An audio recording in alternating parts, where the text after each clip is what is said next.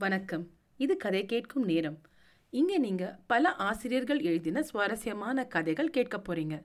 சங்கீத கால சிகாமணி மற்றும் சாகித்ய அகாடமி விருது பெற்ற கல்கி அவர்களின் ஒற்றை ரோஜா அத்தியாயம் ஒன்று கேட்க போறீங்க. கதையை உங்களுக்காக வாசிப்பது ராரா. ஒற்றை ரோஜா அத்தியாயம் ஒன்று. ஒரு சமயம் நான் பாபநாசத்துக்கு சென்றிருந்தேன். எதற்காக போனேன் என்று கேட்டால் நீங்கள் ஒருவேளை சிரிப்பீர்கள். சிலர் அனுதாபப்படுவீர்கள். பிஏ பரீட்சைக்கு மூன்று தடவை போய் மூன்று தடவையும் தவறிவிட்டேன். இதனால் வாழ்க்கை கசந்து போயிருந்தது. ஒரு மாதிரி பிராண தியாகம் செய்துவிடலாம் என்று முடிவுக்கே வந்துவிட்டேன்.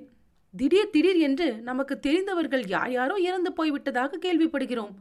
ஆனால் நாம் அவர்களை பின்பற்றலாம் என்றால் அதற்கு வழிவகை தெரிவதில்லை. யோசித்து யோசித்து ஒரு முடிவுக்கு வந்தேன். பாபநாசத்தில் கல்யாண தீர்த்தம் என்பதாக ஒரு இடம் இருக்கிறதென்றும் அதிலேதான் ஆசிரியர் வாவேசு ஐயர் விழுந்து உயிரை இழந்தார் என்றும் கேள்விப்பட்டிருந்தேன். அந்த பெரியாரை பின்பற்றலாம் என்று எண்ணிக்கொண்டுதான் பாபநாசம் போனேன். இரண்டு காரணங்களினால் நான் உத்தேசித்த காரியத்தை நிறைவேற்ற முடியவில்லை. முதலாவது அந்த கல்யாணி தீர்த்தம் இருக்கிறதே அது பார்க்க மிக பயங்கரமாயிருந்தது. தென்னை மர உயரத்தில் இருந்து மூன்று தண்ணீர் தாரைகள் சோ என்ற சத்தத்துடன் கீழே உள்ள அகண்ட பள்ளத்தில் விழுந்து கொண்டிருந்தன. அந்த பள்ளத்தில் தண்ணீர் நிறைந்து ததும்பி அலைமோதிக் கொண்டிருந்தது. சிறிய மரக்கிளை ஒன்று அத்தடாகத்தில் விழுந்து அங்கும் இங்கும் சுழன்று அழைக்கப்படுவதை பார்த்தேன். இதில் விழுந்தால் நம்முடைய தேகமும் இப்படித்தானே அழைக்கப்படும் என்று நினைத்தபோது என் தைரியம் குலைந்து விட்டது அன்னை பெற்றெடுத்த நாளில் இருந்து எத்தனை கஷ்டப்பட்டு வளர்த்த உடம்பு இது? இதற்கு எத்தனை எண்ணெய் எத்தனை சோப்பு எத்தனை ஆடை அலங்காரம் எத்தனை வகை வகையான அன்னபானம்? அடடா! இதை புகைப்படம் பிடிப்பதற்காக மட்டும் எத்தனை செலவு? இவ்வாறெல்லாம் பேணி வளர்த்த உடம்பு அந்த பயங்கரமான தடாகத்தில் சுற்றி சுழன்று கொண்டிருப்பது என்றும் எண்ணத்தை என்னால் கொஞ்சம் கூட சகிக்கவே முடியவில்லை. அங்கிருந்து இறங்கி கீழே வந்து பாபநாசம் கோவிலுக்கு பக்கத்தில் பளிங்கு போன்று தெளிந்த நீரோடும் நதியின் கரையில் உட்கார்ந்து யோசித்தபோது எதற்காக உயிரை விட வேண்டும்? என்றே தோன்றிவிட்டது. நதியின் வெள்ளத்தில் மந்தை மந்தையாக தங்க நிற மீன்கள் நீந்தி விளையாடிக் கொண்டிருந்தன. அவை மேலே வரும்போதும் புரண்டு விழும்போதும் என்னமாக ஜொலித்தன? இந்த மீன்கள் இவ்வளவு குதூகலமாக விளையாடிக் கொண்டு திரிகின்றனவே! பிஏ பரீட்சையில் தேராததினாலே இவற்றுக்கு என்ன குறைவு வந்துவிட்டது? இதோ இந்த மரங்களில் எத்தனை விதமான பட்சிகள் எவ்வளவு ஆனந்தமாக பாடிக்கொண்டு வாழ்கின்றன? இவை பிஏ பரீட்சையில் தேரவில்லையே. இதோ இந்த குரங்குகளை தான் பார்க்கலாமே. பிஏ பட்டம் பெறவில்லையே என்று அவை கொஞ்சமாவது கவலைப்படுகின்றனவா? ஆணும் பெண்ணும் எவ்வளவு உல்லாசமாக மரங்களின் மீது ஏறியும் இறங்கியும் கிளைக்கு கிளை பாய்ந்தும் வாழ்கின்றன. தாய் குரங்கு அந்த குட்டி குரங்கையும் சேர்த்து அணைத்து கொண்டு மரத்துக்கு மரம் தாவுகிற அழகை என்னவென்று சொல்வது? அறிவில்லாத பிராணிகளும் பட்சிகளும் இவ்வளவு உல்லாசமாக வாழ்க்கை நடத்தும் போது நாம் மட்டும் பிஏ பரீட்சை தேரவில்லை என்பதற்காக ஏன் உயிரை விட முயல வேண்டும்? இத்தகைய முடிவுக்கு வந்து திரும்பி திருநெல்வேலி போய் சேர்ந்தேன். சென்னைக்கு இரண்டாம் வகுப்பு டிக்கெட் எடுத்துக்கொண்டு ரயில் வண்டியில் ஏறினேன். ரயில் என்னமோ வேகமாகத்தான் போய்க் கொண்டிருந்தது. ஆனால் என் மனம் அதைவிட வேகமாக எங்கெங்கேயோ சஞ்சரித்துக் கொண்டிருந்தது. ஒரே இடத்தில் உட்கார்ந்திருப்பது கஷ்டமாயிருந்தது. அன்றைக்கு பாருங்கள் என்ன காரணத்தினாலோ அந்த வண்டியில் கூட்டமே இல்லை. உயர்ந்த வகுப்பு வண்டிகளை வழக்கத்தை விட அதிகமாகவே கோர்த்திருந்தார்கள் போலிருக்கிறது. நான் ஏறி இருந்த இரண்டாம் வகுப்பு வண்டியில் நான் ஒருவனேதான். ஆகையால் உட்கார்ந்து உட்கார்ந்து அழுத்து போய்விட்டது. ரயில் நின்ற ஒவ்வொரு நிலையத்திலும் வண்டியில் இருந்து கீழே இறங்கி பிளாட்பாரத்தில் சிறிது நேரம் உலாவிவிட்டு ரயில் புறப்படும் சமயத்தில் மறுபடியும் ஏறிக்கொண்டேன். ரயில் நிலையங்களில் சாதாரணமாய் நடமாடும் பலதரப்பட்ட ஜனங்களை பார்ப்பதில் ஒருவித உற்சாகம் ஏற்பட்டது. விருதுநகர் சந்திப்பில் அந்த உற்சாகம் சிகரத்தை அடைந்தது. ஆம் முதலில் நான் பார்த்தது என் கண்ணையும் கவனத்தையும் கவர்ந்தது. ஓர் ஒற்றை ரோஜாதான். அந்த ஒற்றை ரோஜாப்பூ ஒரு பெண்மணியின் எடுத்து கட்டிய கூந்தல் மீது வீற்றிருந்தது. கொலு வீற்றிருந்தது என்றும் சொல்லலாம். அவ்வளவு லட்சணமாயிருந்தது. தலை நிறைய ஒரு சுமை பூவை தூக்க முடியாமல் தூக்கிக் கொண்டு அலையும் சென்னை நகர் பெண்மணிகள் பலரை நான் பார்த்திருக்கிறேன். என்ன அநாகரீகம்? தலையில் புல்லுக்கட்டை சுமப்பது போல் சுமக்கிறார்களே என்று எண்ணியிருக்கிறேன். அதற்கெல்லாம் மாறாக இவ்வளவு நாசுக்காகவும் நாகரிகமாகவும் கூந்தலில் ஒற்றை ரோஜாப்பூ அணிந்திருக்கும் பெண்மணி யாரோ என்று அறிய ஆவல் உண்டாயிற்று. ரயிலில் நான் இருந்த வண்டிக்கு இரண்டு வண்டிக்கு அப்பால் அவள் இருந்தாள். அவள் தலை வெளியில் நீட்டப்பட்டிருந்தது. ஆனால் முகம் எனக்கு நேர் எதிர்ப்புறமாக திரும்பியிருந்தது. அந்த பெண்மணியின் முகம் எப்படி இருக்குமோ? கூந்தலில் சூடிய ஒற்றை ரோஜா பூவினால் ஏற்பட்ட நல்ல அபிப்பிராயம் முகத்தை பார்த்ததும் மாறிவிடுமோ என்ற ஐயத்துடனேயே அந்த பக்கம் போனேன். ஏதோ ஒரு கதையில் படித்திருக்கிறேன். ஒருவன் ஒரு பெண்ணின் கரத்தை பார்த்து அதன் அழகில் சொக்கி போனான். அவள் முகத்தை பார்த்ததும் பயங்கரமும் அருவெருப்பும் அடைந்தான். இம்மாதிரி கதி எனக்கும் ஏற்பட்டு விடுமோ? அருகில் சென்றபோது சட்டென்று அவள் முகம் என் பக்கம் திரும்பியது. ஆஹா நான் பயந்தது என்ன முட்டாள்தனம்? பார்க்கிறவர்களின் கண்ணில் வந்து தாக்கி வேதனை உண்டாக்கும் சௌந்தரியமும் உண்டோ? அத்தகைய அபூர்வ சௌந்தரியம் உள்ள முகத்தை அவள் என் பக்கம் திருப்பினாள். ஒரு புன்னகையும் புரிந்தாள். நிலா வெளிச்சத்தில் முல்லை பளீரென்று மலர்ந்தது போலிருந்தது. நான் எப்போதும் சங்கோசமோ கூச்சமோ அதிகம் இல்லாதவன்தான் ஆயினும் அவளிடம் அப்போது நானாக ஒரு வார்த்தை பேச முயன்றிருந்தால் என் பிராணனே போயிருக்கும். பாபநாசத்தில் நடந்திருக்க வேண்டியது விருதுநகர் ரயில்வே நிலையத்தில் நடந்திருக்கும். அந்த மாதரசி அதற்கு இடம் பெய்யாமல் என்னிடம் அவளாகவே பேசிவிட்டாள். தயவு செய்து சிற்றுண்டி சாலைக்காரனை எனக்கு ஒரு கப் டீ கொண்டு வரும்படி சொல்ல முடியுமா? என்றாள். பேஷாக சொல்கிறேன் என்று சொல்லிவிட்டு வேகமாக நடந்து போய் ஸ்பென்சர் ஆள் ஒருவனை பிடித்து பிஸ்கோத்தும் டீயும் கொண்டு போய் கொடுக்கும்படி சொன்னேன். அப்புறம் ஏதோ சந்தேகம் தோன்றவே இந்திய சிற்றுண்டி சாலைக்கும் போய் சிற்றுண்டி காப்பி கொண்டு போய் கொடுக்கும்படியும் சொன்னேன். பிறகு சற்று தூரம் பிளாட்பாரத்தில் நடந்துவிட்டு திரும்பினேன்.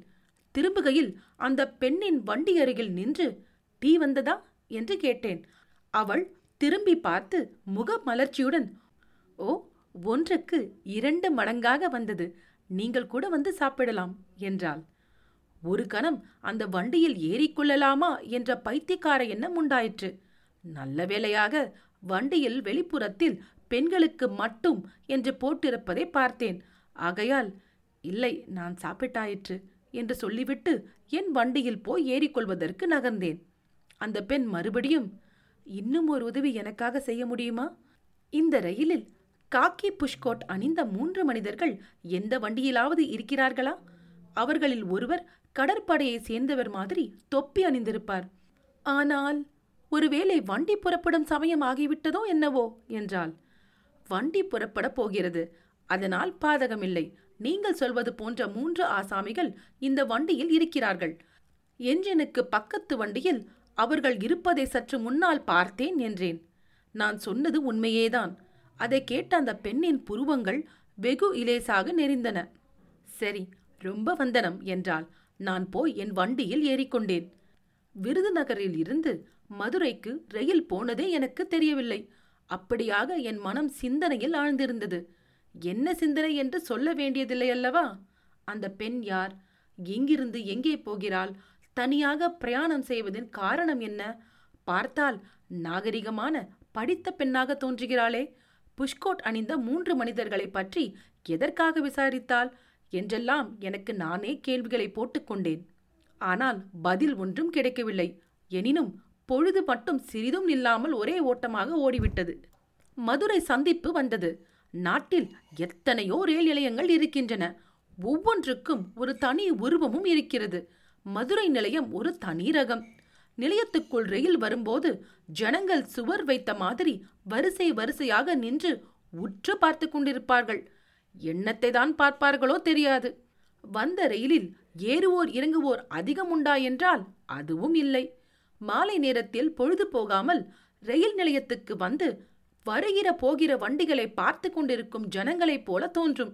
சிறு பிள்ளைகள் சிலர் கையில் கையெழுத்து வாங்கும் சிறிய புத்தகங்களை வைத்துக்கொண்டு ரயிலில் யாராவது பிரமுகர்கள் வருகிறார்களா என்று ஆவலுடன் பார்த்து கொண்டு போவார்கள். பத்திரிகை விற்பவர்கள் ஒரு நகரும் பெட்டியில் ஆபாசமான படங்கள் போட்ட மஞ்சள் இலக்கியங்களை வைத்துக்கொண்டு பிரயாணிகள் எதிரே நின்று விடுவார்கள். பிக்சர் போர்டு வேண்டுமா? இலஸ்ட்ரேட்டட் வீக்லி வேண்டுமா? என்று கேட்டுக்கொண்டு நிற்பார்கள். வேண்டாம் என்று சொன்னாலும் போக மாட்டார்கள். பெட்டியிலுள்ள ஆபாச புத்தகங்களின் மேலட்டையை பிரயாணிகள் பார்ப்பதற்காக காத்து கொண்டிருப்பார்கள். ஏதாவது ஒரு அட்டையில் மேல் அவர்களுக்கு ஆசை விழாதா? என்ற நோக்கம்.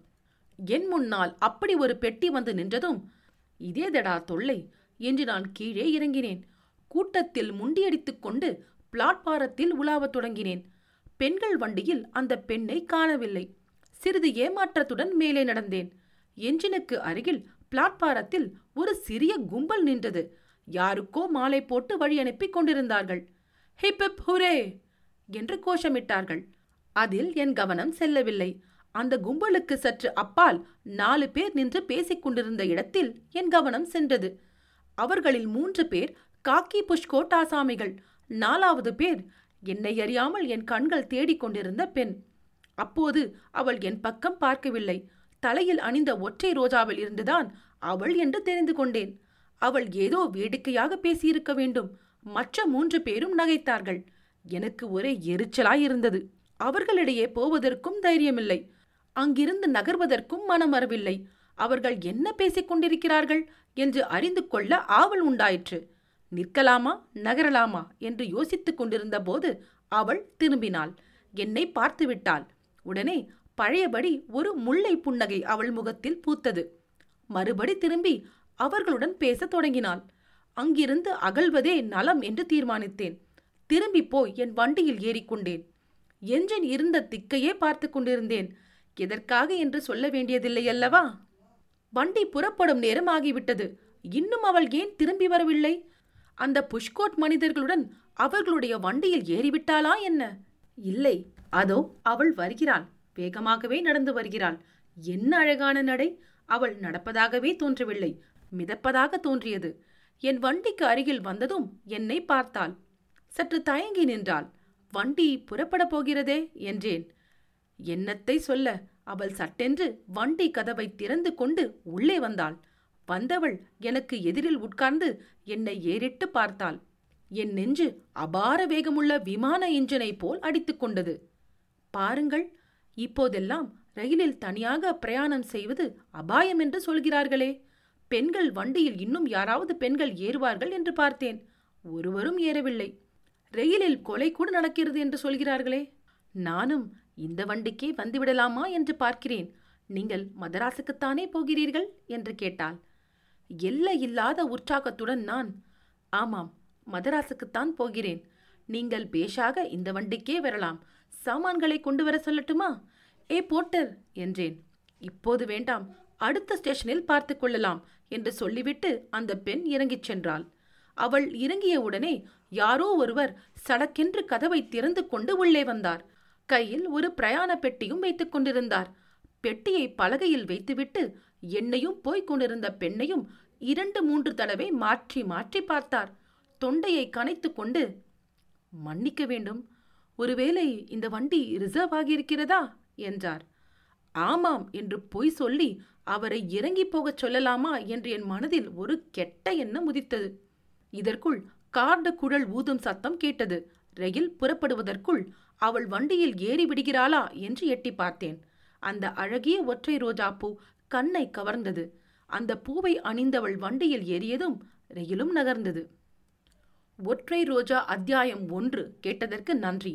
உங்கள் கருத்துக்களை கீழே பதிவிடுங்கள் மற்றும் உங்கள் நண்பர்களுக்கு கதை கேட்கும் நேரத்தை பகிருங்கள். நீங்கள் எழுத்தாளரா? உங்கள் சிறுகதைகள் கதை கேட்கும் நேரத்தில் இடம்பெற கதை கேட்கும் நேரம் அட் ஜிமெயில் டாட் காம் என்ற மின்னஞ்சலுக்கு தொடர்பு கொள்ளுங்கள். தேர்ந்தெடுக்கப்பட்ட கதைகள் இங்கு இடம்பெறும். இன்னொரு கதையுடன் உங்களை மீண்டும் சந்திக்கிறேன். நன்றி ராரா.